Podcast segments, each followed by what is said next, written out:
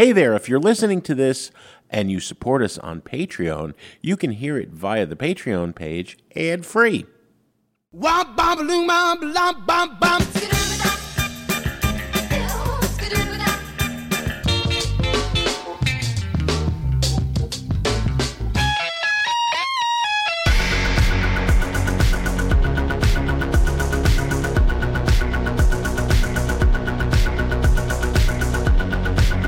You're listening to Sound Opinions, and this week we're talking with the legendary bassist Pino Palladino, an artist so prolific he's played with everyone from The Who to D'Angelo. I'm Jim DeRogatis. And I'm Greg Kot. And speaking of D'Angelo, we've got a classic album dissection of his 2000 masterpiece, Voodoo. you with my two shot. Control you with my drop. Take 'em out. Praise you with my handle. Impress you with my pride. Like a. And take. Sneak you and defeat you. That's a little bit of the song Playa Playa by D'Angelo, the first track off his 2000 album Voodoo. Today, we're doing a classic album dissection of that record. The story of Voodoo and what followed is absolutely fascinating. It, absolutely is, Greg. Uh, before we dive into talking about the record, let's give some background about who D'Angelo is as an artist. He's born Michael Eugene Archer in 1974, grew up in Richmond, Virginia, the surrounding area, came up in the church as the son of a Pentecostal preacher, and fell in love with music, especially classic soul, R&B, and funk. And you can hear those influences all over his songs. Was originally part of that neo soul movement. People in in that genre getting back to uh, you know recording with real instruments away from synthesized productions. Um, after being a member of a couple of different groups, he signed in 1991 age 17 to EMI, and he worked as a songwriter until his debut in 1995, the Brown Sugar record. Now, Brown Sugar was a huge hit, Jim, and uh, many felt at the time that this young artist, D'Angelo, was taking up the mantle from greats like uh, Marvin Gaye with those sultry vocals and those very soulful songs.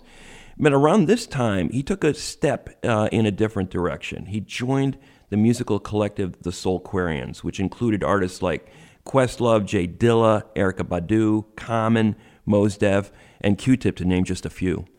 His next album, his number two album, Voodoo, is the reason we are here today. It didn't come out until five years after Brown Sugar. He was experiencing some serious writer's block, and he felt the pressure from his label and the public to release new music that upped the ante on what he had done previously. It took a while, but eventually we got Voodoo, which was well worth the wait. At least you and I thought so. I remember us talking endlessly in 2000 mm-hmm. about how mystical, magical, entrancing this album was. 13 tracks, iconic songs like Devil's Pie, Send It On, and Feel Like Making Love. It didn't, however, have the commercial impact that Brown Sugar had. It's weirder, it's more experimental, uh, but it still added to his status as a sex symbol, which at times threatened to overshadow the music. Yeah, that's true, Jim. And uh, to take a deeper look at voodoo, we're joined by Faith Pennick. Faith is a filmmaker and writer, and also an author of a fantastic 33 and a third book on voodoo. She's a fan of this record and an expert on it. Welcome to Sound Opinions, Faith. Thank you both for having me. Voodoo, I think, is the dirtiest record ever made.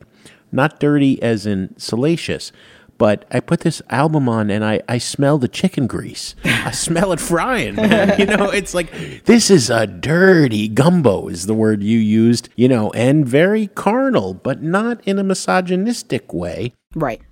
It's interesting because I don't think of voodoo as dirty. I mean, I don't. I mean, I guess it define dirty because I think people hear dirty and of course they think sex. Um, No, or no, just no. I'm talking about chicken grease and, and rolling in the swamp mud. So you're talking about like yeah, like a right dirt in a metaphorical sense. No, I mean, I, I in that sense, Yeah. I think you're I think you're correct.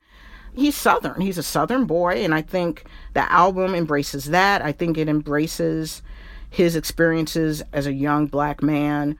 It, it's got to be sort of dirty and sort of raw because life is dirty and raw. You know, it, it life is not polished. I mean, stuff happens and it can get messy and there are things you can't Real control and it will f up your life you know so Yeah, yeah. Let me tell you about the let me, let me tell you about the chicken grease. Uh uh. Stuff some things to make the people get out to see. Look, everybody is good if you wanna clap your hands and, and stomp your feet. You mentioned the, the word dirty and chicken grease came up with that song, uh, Faith. But I, I, I think you get at the reasons why the album sounds that way by sort of the textural components and the way the music was played. The groove sl- uh, being slower than uh, people would anticipate for a contemporary R&B record. Playing behind the beat, or Right. the willingness to sort of tolerate mistakes. What was the beginning point of that sort of way of thinking? I mean, they clearly were not wanting to make a straight up commercial R&B record. When did that become clear that that had to be the direction? i think it's pretty clear that he did a complete 180 from brown sugar Let me tell you about this girl. Maybe I should. I met her in Philly, and her name was Brown Sugar. See, we be making love constantly. That's why my eyes are a shade blood burgundy. I think he, D'Angelo himself, probably felt like, wow, you know, I've got more in me. I have more interesting things to say, more intricate ways to express my musicality, my emotions, and that Brown Sugar was scratching the surface. And I think this is where his friendship with Russell Elevado, his engineer, he met Russell Elevado, ironically, through his ex, Angie Stone, and D'Angelo was looking for someone to replace Bob Power to uh, mix the rest of Brown Sugar, which was still unfinished at the time. So Russell Elevado came on. They hit it off immediately. They were like, you know, two brothers from different mothers. And, you know, I think Elevado really encouraged D'Angelo to you know push the envelope and really you know sort of get more raw nastier not as not as pristine not as polished as brown sugar is you know but really sort of you know embrace the dirt if you will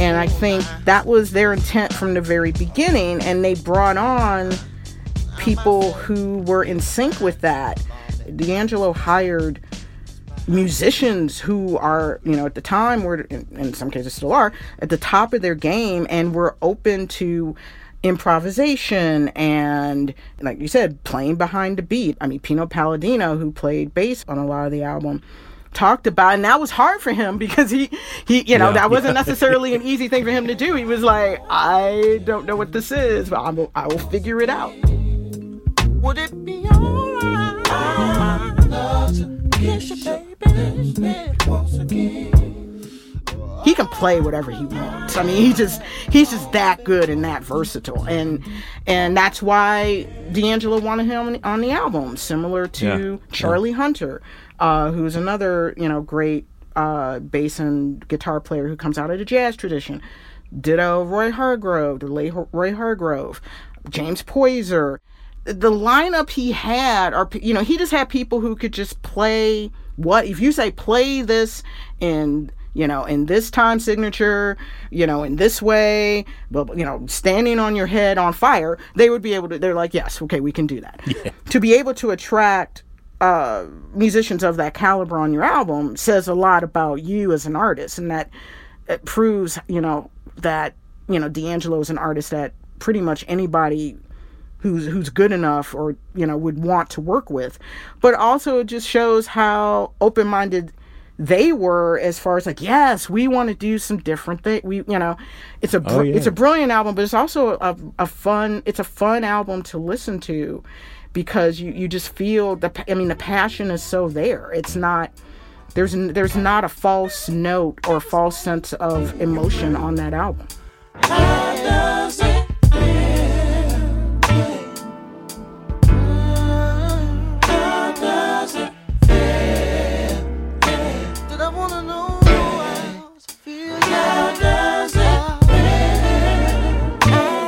A big component of D'Angelo's image at this time was his sexuality.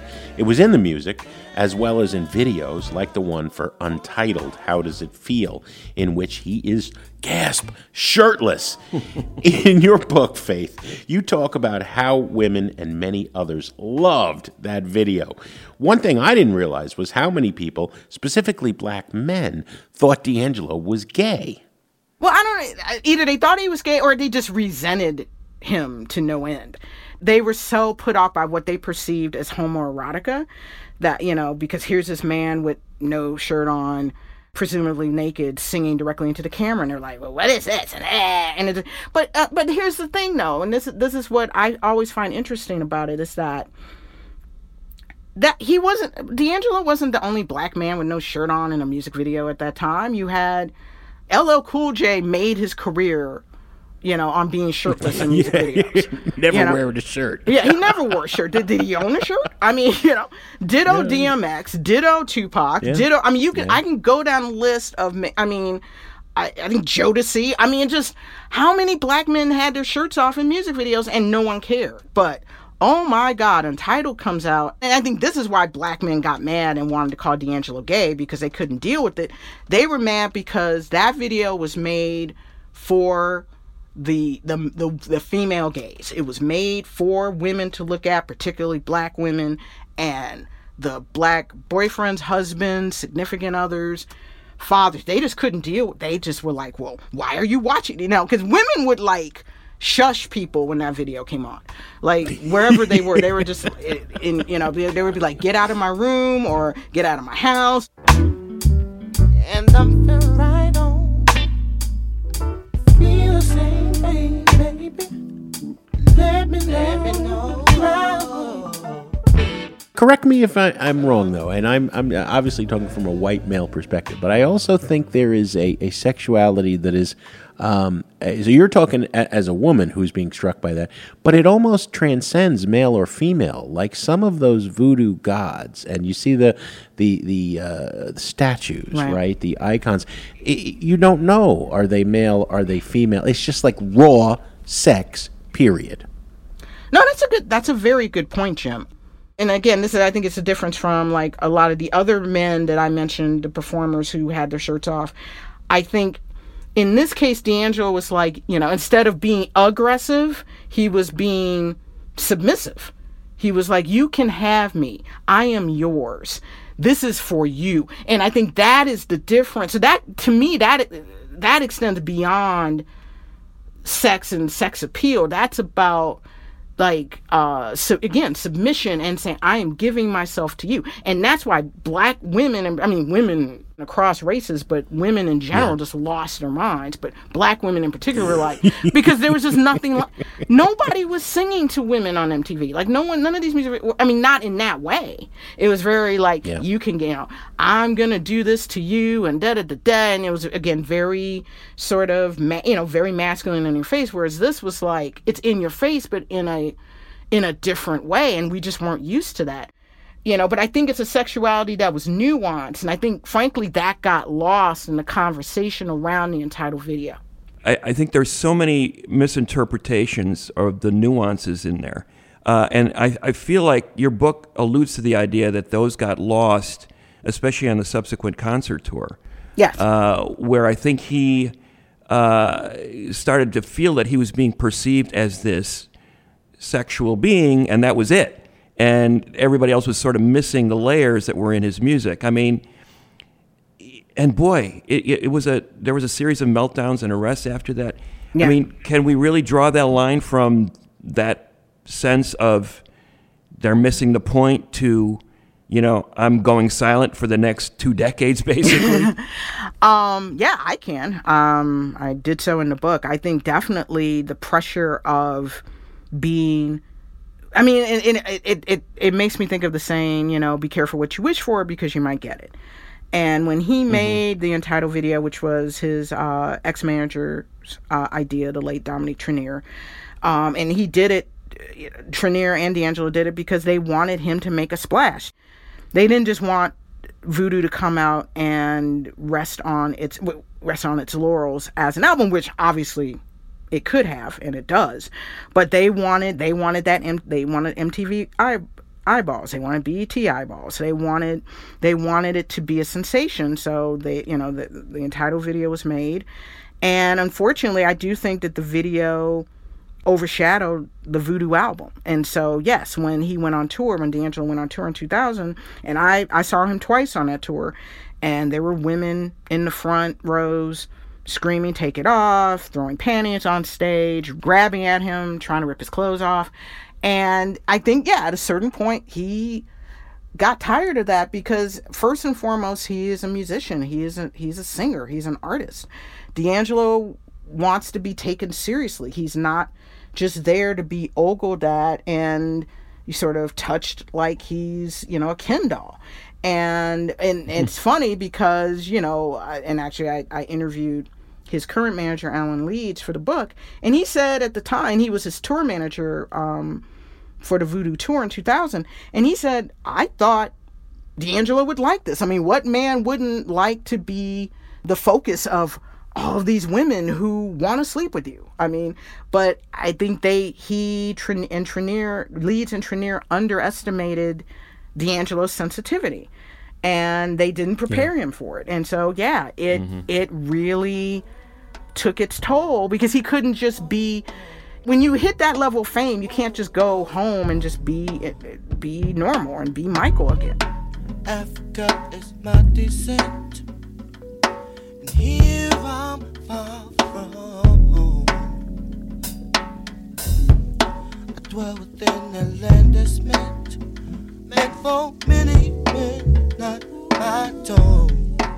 But that, that D'Angelo tour was something. That's one that uh, I'll never forget because that's it like was my top just it was just uh, spectacular. yeah And you know, I, I've seen him since. I mean, obviously he's, he's come back, and, and the shows have been good. But that was that was a singular tour. There were so many uh, com- complex emotions going through him at the time. I think that's why we got the show we got back then. Right. Oh yeah. I mean, he was again. He was working out a lot of things in real time. I mean, uh, superstardom, and I'm not sure who he was dating at the time, but I'm sure that was probably a part of it because love, you know, ro- romantic love always seems to be a part of D'Angelo's musical, you know, expression. Um, you know, and he, I think when he toured at the, that point, he had had a second child. So I mean, yeah, he was go, he was dealing with a lot of stuff and you know at a at, at still again a very young age and you know working that out while still touring while still promoting his album and i think that took its toll and i think he just decided you know what i'm i'm piecing out on this i'm not you know even when he came back you know in 2014 with black messiah i mean he toured you know but he did not um, you know, do a lot of press, and you know, I think at this point he pretty No, much is just like shut down as far as the, you know, doing any kind of promotional uh, work for any. You know, to, to, to what extent, Faith, do you think it was like Brian Wilson made Pet Sounds, Kevin Shields made uh, Loveless with My Bloody Valentine, uh, you know, Jeff Mangum made those two Neutral Milk Hotel records, all considered masterpieces, all followed by like two decades each of silence, or, or, or in Wilson's case, just very sporadic output, you know? I mean, do you think he was, do you think he knew I created one of the best albums of all time, not just in the genre of R and B or soul Right. or whatever you want to go. I, I like, how do I, how the hell do I follow this up? I don't know. I'm going on vacation.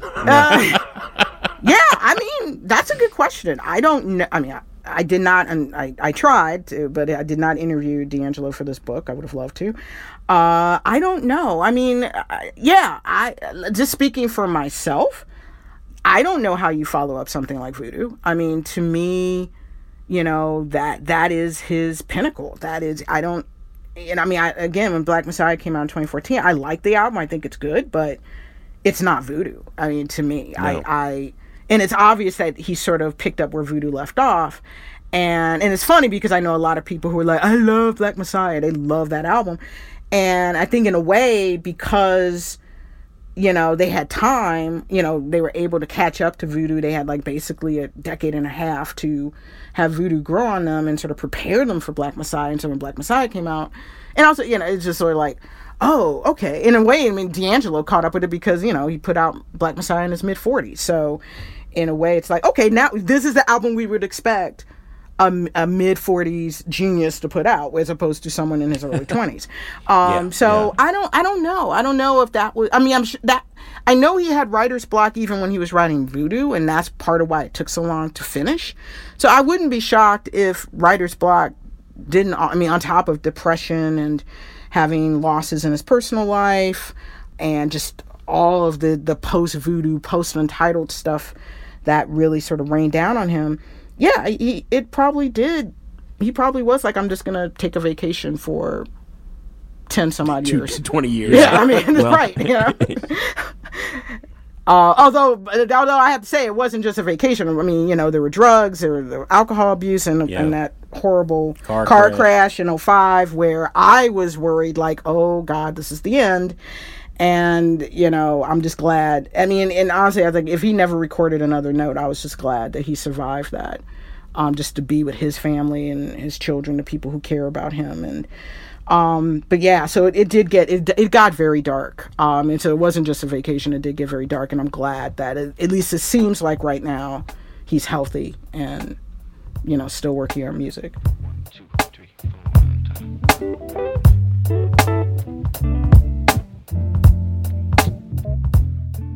We have been talking to Faith Pennick, the author of Voodoo, a uh, deep dive into the making of that record. Faith, it's been great talking to you. Thank you both for having me. That wraps up our classic album dissection of Voodoo, and now we want to hear from you, our listeners. Do you think it holds up? What's your favorite track or memory from listening to that album? Let us know in our Facebook group or in our Patreon community. Or leave us a voice message on our website, soundopinions.org, so we can play it on the show. Coming up, our conversation with Voodoo bassist Pino Palladino on Sound Opinions. And we are back. This week we're talking to legendary bassist Pino Palladino. Since the early 80s, Pino has made a name for himself as the go to session and touring bassist for artists ranging from The Who and Nine Inch Nails to D'Angelo and Elton John, even John Mayer. The list goes on and on. Pino, welcome to Sound Opinions. Thank you for having me. You've worked with everybody and anybody, it seems like, over the last three decades. What decades. a resume. I have no idea how, in the middle of all the work that you do, uh, that you were able to put together uh, a record uh, of your own. Notes with attachments that you did with uh, multi instrumentalist and producer Blake Mills.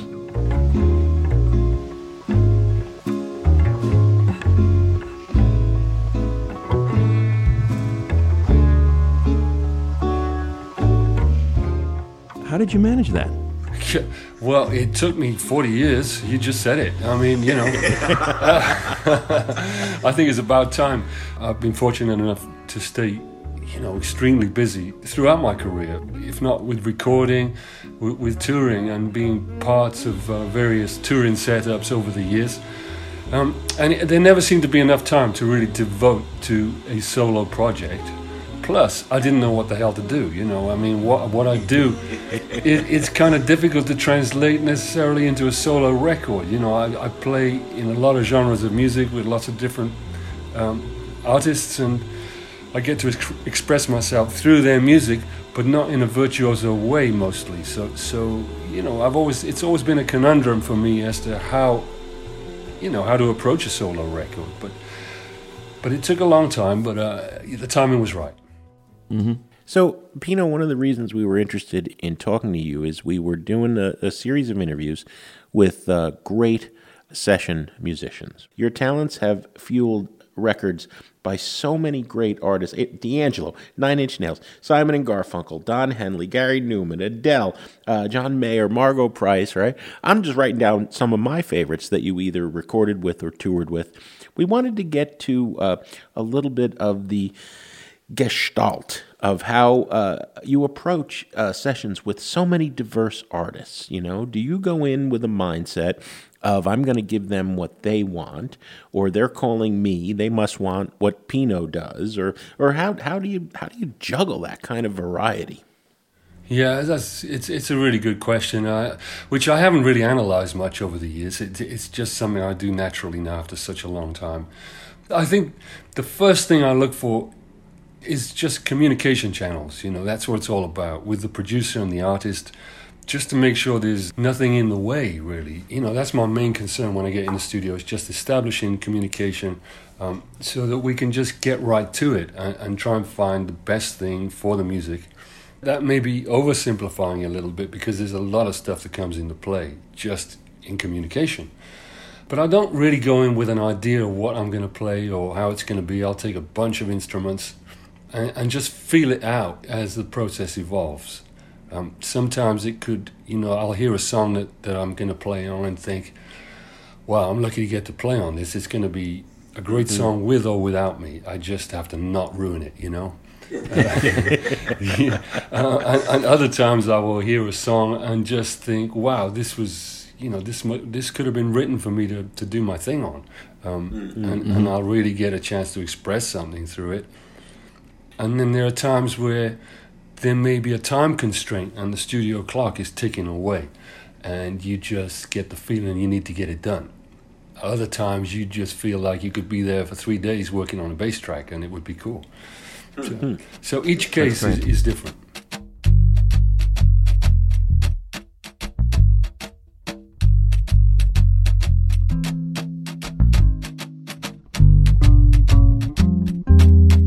Bring that sort of multifaceted, you know, aspect to your record. I, I imagine working on all these different sessions. That's the thing that's always struck me as amazing is that you can go from working with D'Angelo to The Who and you find a way to make it work. The artists obviously trust you to do it, but is that ever daunting? Like, oh, I'm out of my depth here. There's something, this isn't a style of music that I'm not comfortable with. Has that ever happened to you?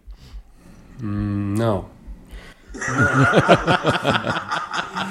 I, I, can usually. That's great. I mean, you know, it, it's it's not rocket science. It, it really isn't. Mm-hmm. It's it's. I know that's a cliche, but there's usually some sort of thread that I can find in whatever music I'm asked to to be a part mm-hmm. of. You know, I can I, I, can relate to something I've heard, or, or music I grew up with, and bring that into the music. And and, and I've always been really uh, conscious of wanting to play the right thing. It's probably just part of my personality. I, I just want to, you know, get it right. You know, whatever the genre is, fit into it and uh, make it as good as it can be from my perspective.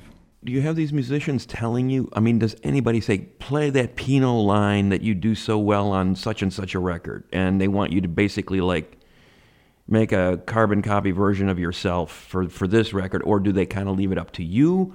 Or do they give you very specific instructions about what they want, irrespective of what you've done in the past.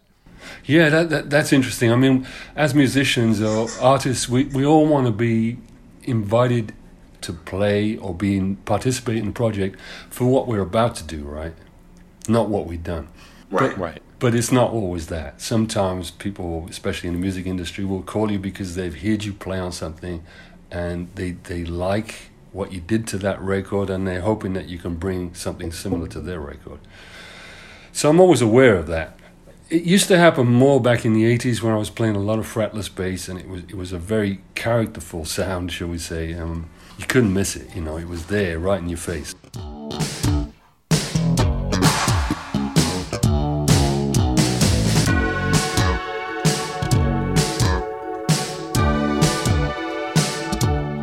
Were times where I would go to play on records and somebody will have already put like a keyboard guide bass down um, playing my licks, you know, playing my fretless licks that they heard me playing on, on other records.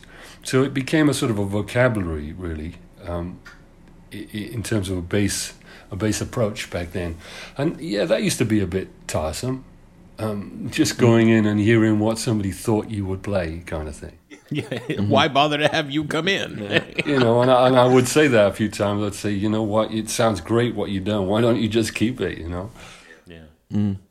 But yeah, that doesn't happen so often now. Most of the time, it's uh, it's an open page for me to just you know come in and, and, and add something. I'm, I'm I'm in a very fortunate position. I've built it up over many years, and I think yeah, most people trust me to.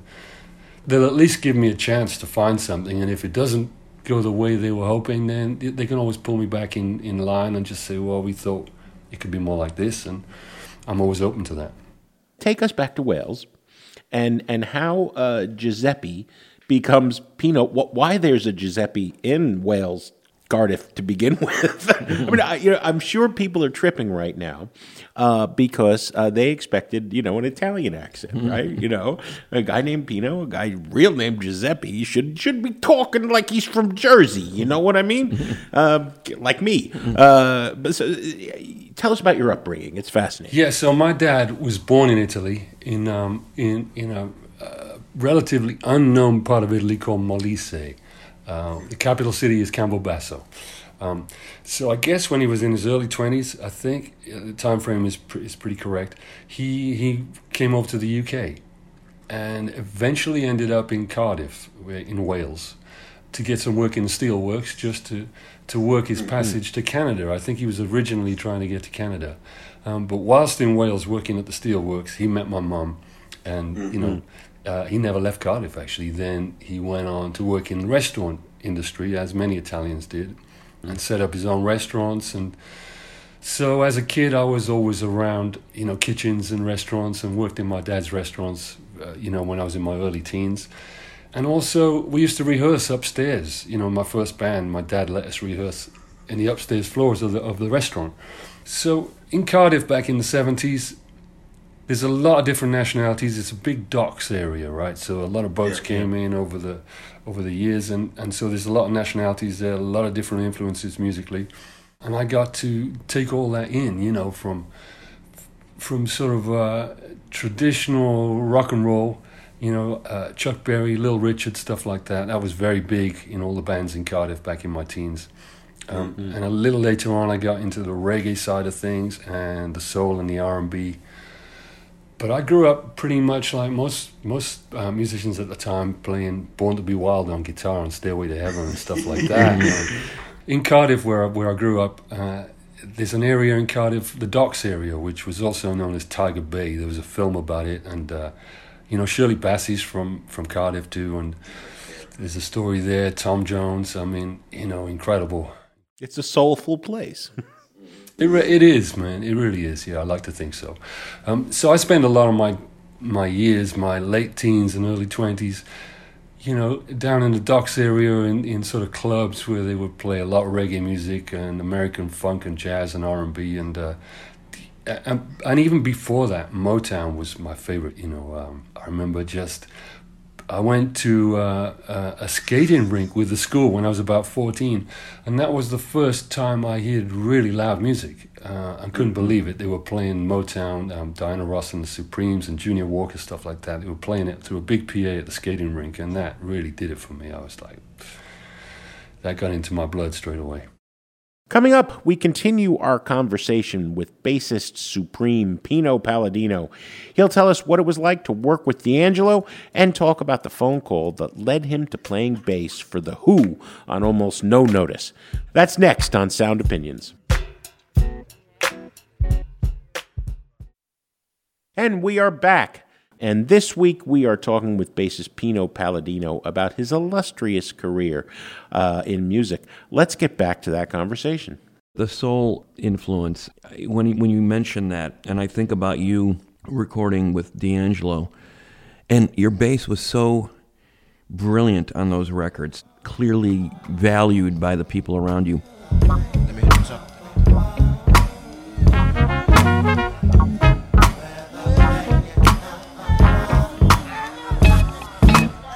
What was it like? I mean, the Soulquarians, that was kind of like an interesting atmosphere they created, especially for the Voodoo record.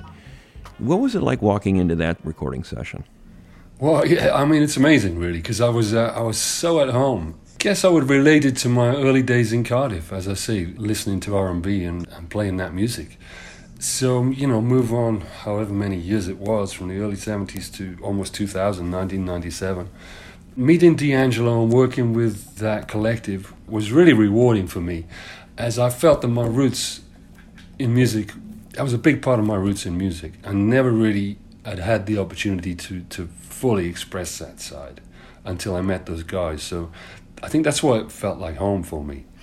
Um, And they're, you know, as a collective, they they're just so generous and, and so welcoming, and there wasn't really much thought process actually. It's very natural. You know, the first time I sat in the studio with, with D'Angelo and um, Quest and we played together as a trio, it, it was almost like I wasn't even playing. It was just playing itself. It just felt very, very natural. All, all the stuff I'd learned and listened to over the years seemed to just come out naturally at that point.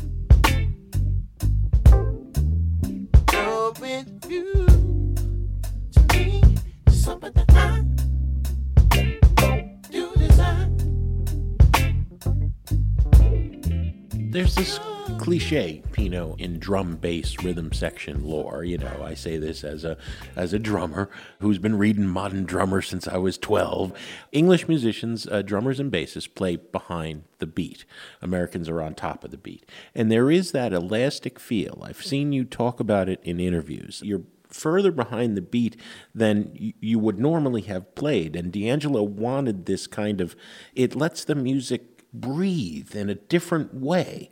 And I was wondering if they turned, let's get that tall white guy, because because then you know because Questlove does what Questlove does, man. He's on it, you know. Uh, that snare, holy cow! Uh, did they want that from you, or was that magic that happened in the studio? You mentioned British rhythm sections.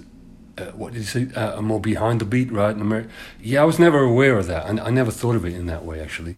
Yeah, and I never quite understood it. It's just something modern drummer always said.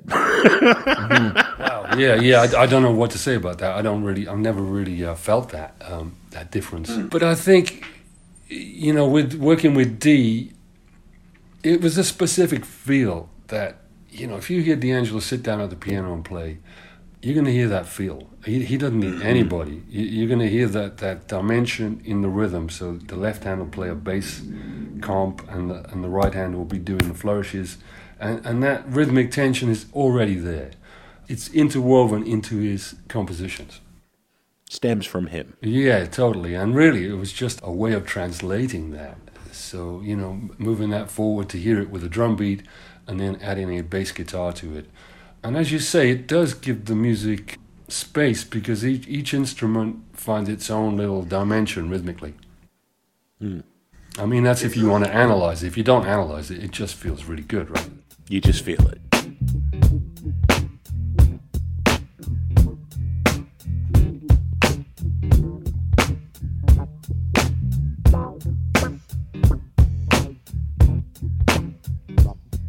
Flipping 180 degrees, you are basically a member of the Who whenever they whenever they tour, get together. When they convene. Yeah.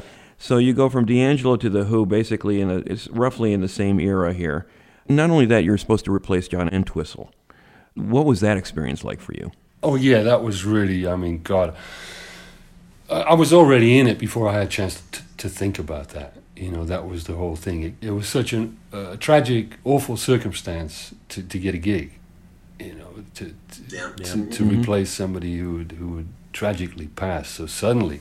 And it was on like three days' notice, right? Yeah, yeah, it was actually um, three or four days. Yeah, I was actually at the time I was in Philadelphia and I was working on a record with Common.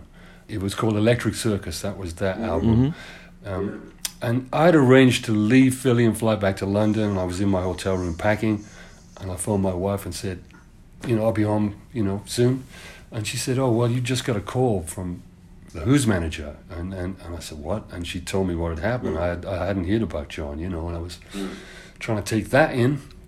Um, and she said, "Sit, sit tight." I give him the hotel room number, and and then uh, Bill phoned me, Bill Curbishley, and told me that he needed a yes or a no.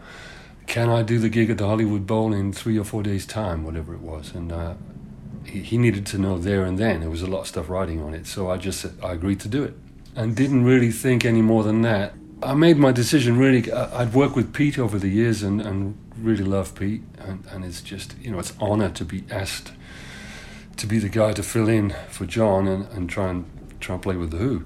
So yeah, long story short, I flew into LA that day, and Pete and Bob Pridden met me at the hotel uh, with a big stack of CDs, you know, like that. Here's your homework.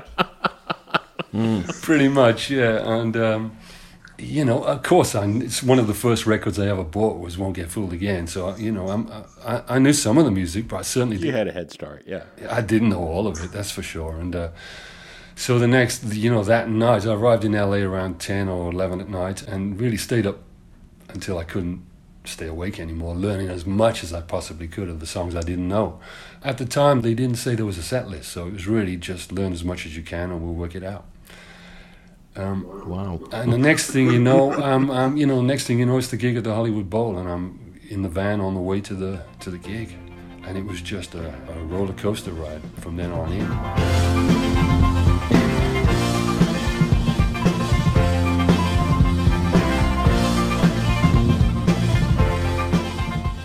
Didn't really think about whether it would be a, a long time gig. All I was doing was was doing a few shows and, and seeing how it went, uh, and it turned into 15 years. Yeah. That's incredible. And I think for me, one of the amazing things about it is that you stepped into that job, and Entwistle's bass parts were so distinctive. He was the lead instrument on a number of songs. In fact, him and Keith Moon probably played more lead than Pete did sometimes, Yes. it seemed like.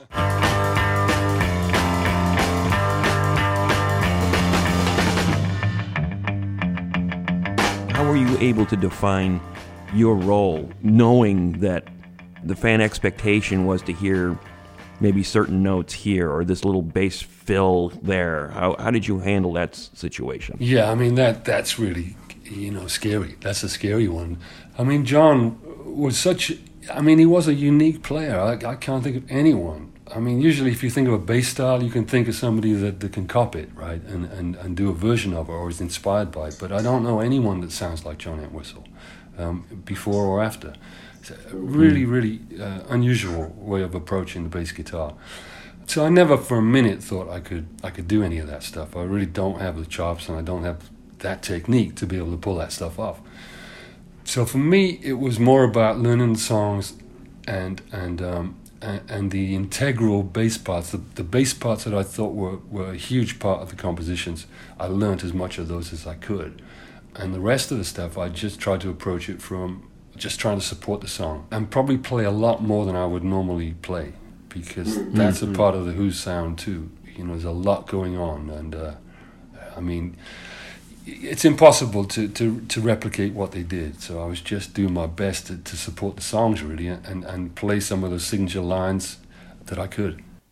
So if a Who song is is all about everything going on all the time, when you play with an Adele, when you play with a, uh, a Simon and Garfunkel, you back them up, you know, live.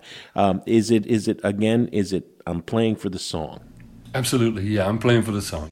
It's just a thing. I, I, I enjoy fitting into the genre, and it's like trying to unlock a door, just find out what it is that makes that music tick. And, and then try and find a way of, uh, of putting some of my own um, character into that, but but but you know in the in the correct in the correct way. So I'm not going to play a crazy fusion jazz lick, you know, on on a on a, on a Simon and Garfunkel song, you know. Right, right, right, right, right.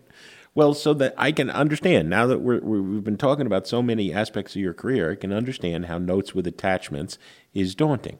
You know, how am I myself now when there is no song for me to, to, to play? You know, unlock that key. You know, where do where do we go? So, how would these tracks begin?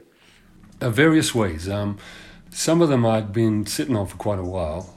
Like one track in particular, Sound Walk, I had recorded a demo back in 2000 when I was playing with D'Angelo and Soultronics, and uh, so that'd been around quite a while as a version on an MP3. That's all I had of that.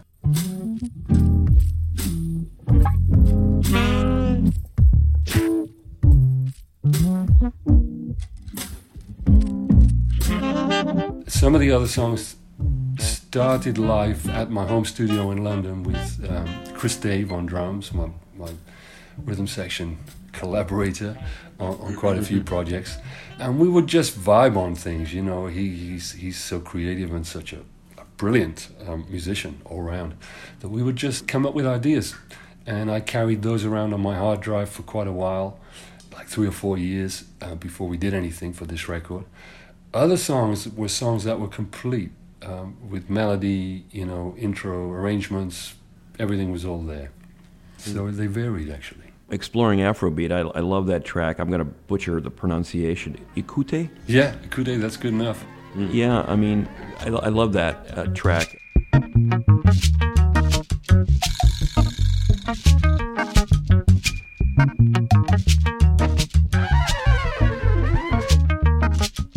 And you're, you're getting into jazz. It seems like you're able to sort of explore some areas that maybe you don't you generally work on rock soul mainstream relatively mainstream music but now you're sort of eh, eh, you know exploring these little tributaries. Was that intentional or did that just sort of this is this is what's coming to me right now? Yeah, I think if I think about it, uh, I, you know, whatever record I was going to make was going to have those influences. I was lucky enough to go to West Africa back in the '90s and, and do some touring, and uh, and it was just a, a, a remarkable experience on so many levels. But the music really got into me, and it's been there ever since. Moving forward from the '90s to around about 1999 or 2000, there was um, a Red Hot and Riot album that I did uh, song for with D'Angelo and Femi Kuti and Macy Gray, um, and that was a remarkable experience too. We, we we set up in the studio with uh, half of Femi's band and half of D'Angelo's band, and Nile Rodgers playing guitar and, and Macy Gray, and we cut this song live, "Water," which is a Fela Kuti song.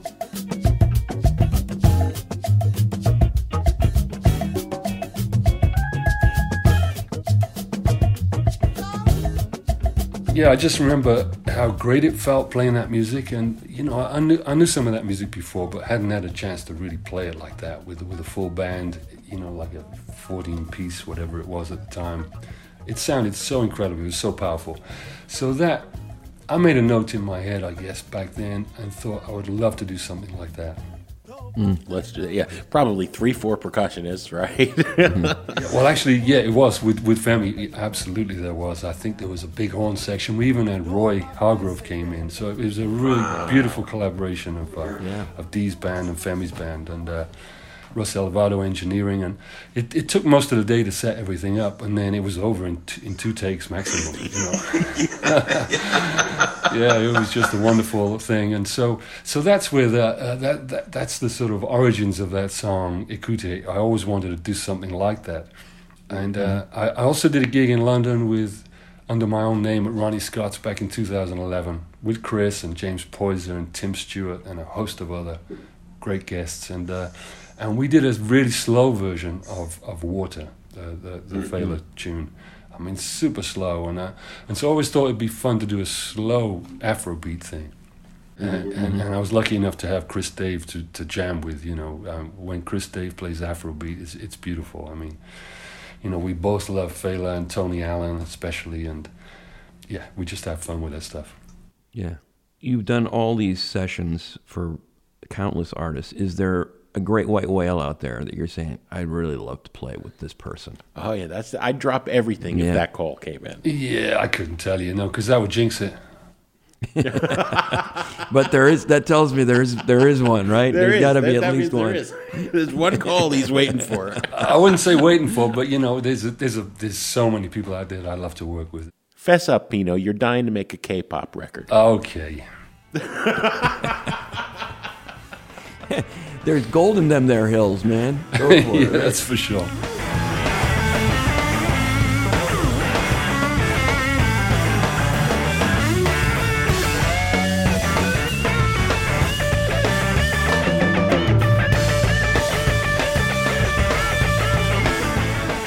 Well, we have been talking to uh, Pino Palladino, Giuseppe, his mom called him.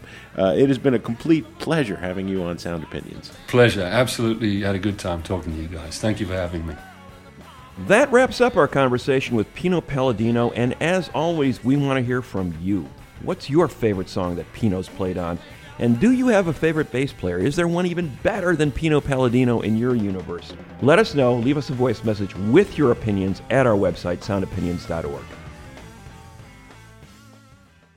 Greg, what do we got on the show next week?